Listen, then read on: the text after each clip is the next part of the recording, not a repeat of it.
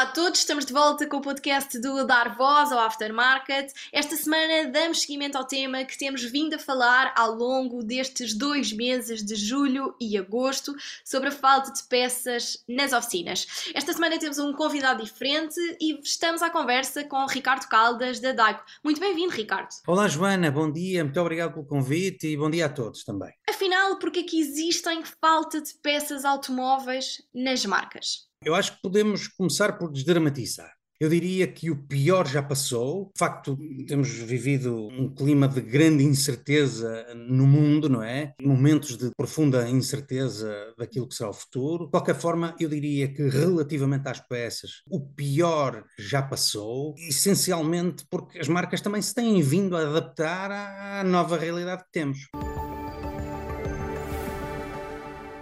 É que se começou aqui a notar que o mercado estava a mudar e que iria enfrentar uma nova realidade? O facto da pandemia trouxe-nos uma ruptura completa na cadeia de abastecimento do mundo, eu diria, de todo tipo de produtos, não só de peças. É? Agora, o, o, que aconteceu é que as marcas, entretanto, também se adaptaram a esta realidade. Falando em concreto da Daico, uma das coisas que fizemos foi um reforço da capacidade produtiva das fábricas na Europa. O trabalho que foi feito desde a pandemia até agora está, desde já, a resultar e claramente a melhorarmos o nosso nível de serviço.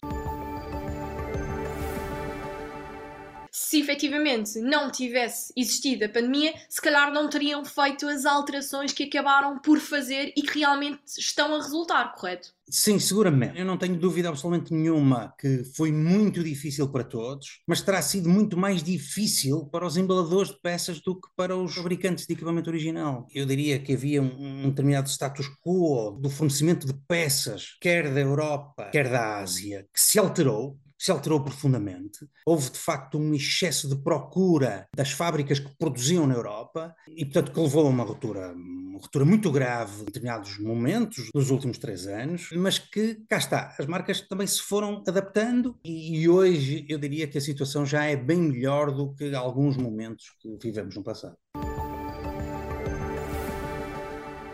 Ricardo, quais é são aqui os fatores que mais influenciam no fabrico das peças automóveis? Desde logo a, disponibilidade de matéria-prima, porque de facto nós vivemos momentos em que houve escassez da própria matéria-prima. Foi uma realidade que vivemos e a matéria-prima, não só a escassez, mas o preço também, fez com que em determinados momentos a produção também sofresse atrasos associados à negociação e às negociações que aconteciam seguramente sobre o preço da matéria-prima. E depois uma questão fundamental no nosso negócio que é o transporte, a logística, termos as peças exatamente onde precisamos precisamos delas. E, portanto, se me perguntam o que é que influencia, eu diria de facto a matéria-prima, o custo da matéria-prima, capacidade de produção também, naturalmente, mas depois a logística como um componente fundamental para que possamos ter níveis de serviço aceitáveis.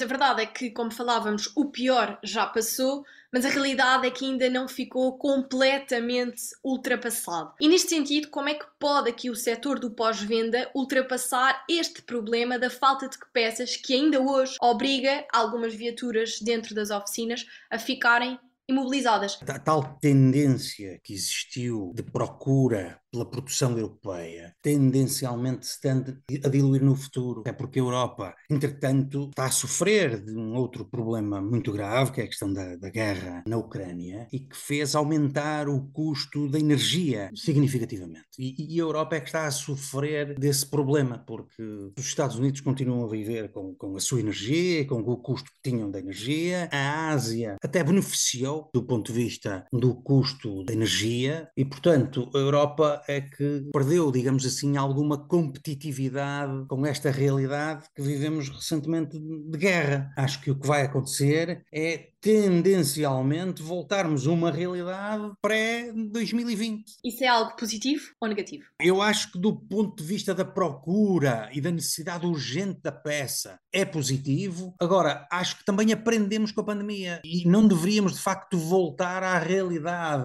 que tínhamos antes em que nos habituamos a depender muito da produção que a Ásia faz para a Europa. Há aqui duas questões essenciais. É positivo por um lado na questão da urgência, mas devemos ser fiéis e aprender, no fundo, ver toda esta evolução como uma aprendizagem para que mantenhamos uma capacidade produtiva na Europa que possa corresponder minimamente às necessidades e à procura na Europa.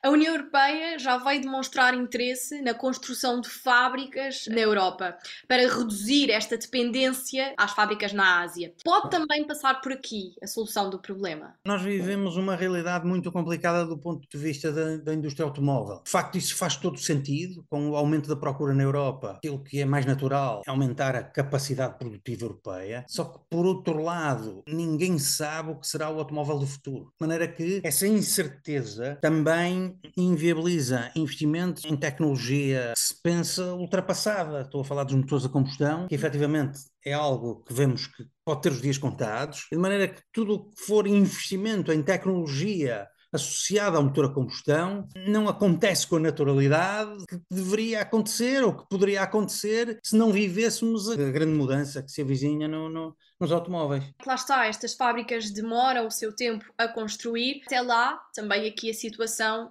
se altera, não é? Neste caso, como referia, ao nível da tecnologia, etc. O que é hoje poderá não ser o amanhã. Sim, exatamente isso. No caso da DAIC, por exemplo, o que posso transmitir é que houve efetivamente um reforço de capacidade produtiva das fábricas na Europa, quer do ponto de vista de, de industrialização e de, e de, maquinaria, quer do ponto de vista de, de, investimento humano, com mais recursos humanos a trabalhar nas fábricas na Europa. Cá está, não o investimento em novas unidades industriais, mas a possibilidade de aproveitar a capacidade instalada ou de melhorar a capacidade instalada. Chegamos ao fim do podcast de hoje. Muito obrigada, Ricardo, pela sua participação. Muito obrigado, Joana. Quanto a nós, regressamos já na próxima semana com o último convidado sobre este tema. Já sabe, não se esqueça de nos seguir nas redes sociais e em jornaldasoficinas.com. Até já!